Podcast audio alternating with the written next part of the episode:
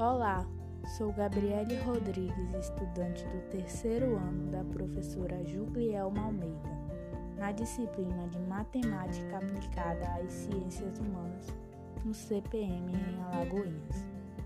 E vou falar brevemente a respeito da educação financeira, sobretudo em tempos de crise. Bom, atualmente a crise mundial provocada pelo coronavírus agravou ainda mais a preocupação sobre o futuro econômico de pessoas e empresas. Ocorreu demissões em grande quantidade, recessão, queda nas exportações, fechamento do comércio e também a bolsa de valores oscilando. E daí percebemos que é muito importante aplicar os principais conceitos e boas práticas da educação financeira, principalmente em tempos como esse, de crise.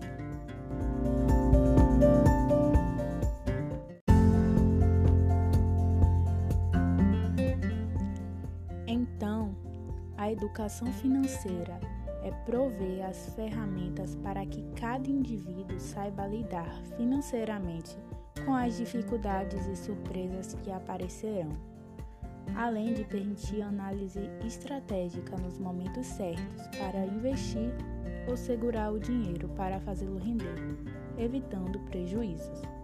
Ela é extremamente importante devido ao compreendimento dos principais objetivos da organização. Algumas medidas preventivas para ajudar, principalmente nesse tempo de pandemia, é ter sempre um planejamento financeiro. É muito relevante ter um orçamento bem definido e um planejamento das finanças. Fica mais simples de perceber os gastos fixos e variáveis, e isso promove um certo equilíbrio.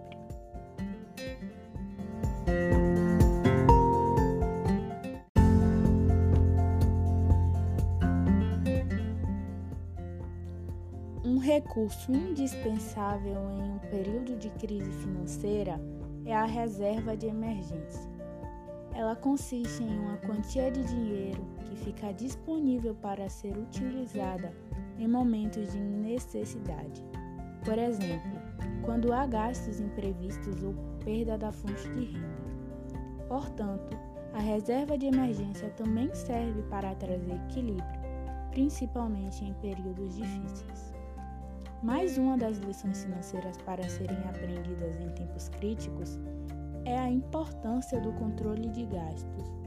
Muitos brasileiros apresentam consumo exagerado ao longo do mês e isso pode ser a causa de dificuldades financeiras.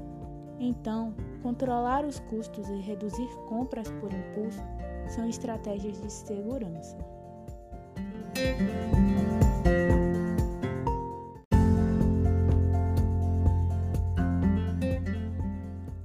Outra medida preventiva é investir o seu dinheiro. Ao invés de sofrer um impacto negativo, você estaria usando ele ao seu favor. Isso é viável por meio dos investimentos financeiros. Poupar e investir pode trazer ótimos resultados. E por fim, continuar buscando a educação financeira, porque o brasileiro não costuma ter esse hábito de se educar financeiramente. Só que geralmente os momentos de crise abrem maiores espaços para que as pessoas busquem conhecimento sobre o assunto. Estimular bons hábitos financeiros pode mudar a realidade de muitos em relação ao dinheiro e obter mais prosperidade.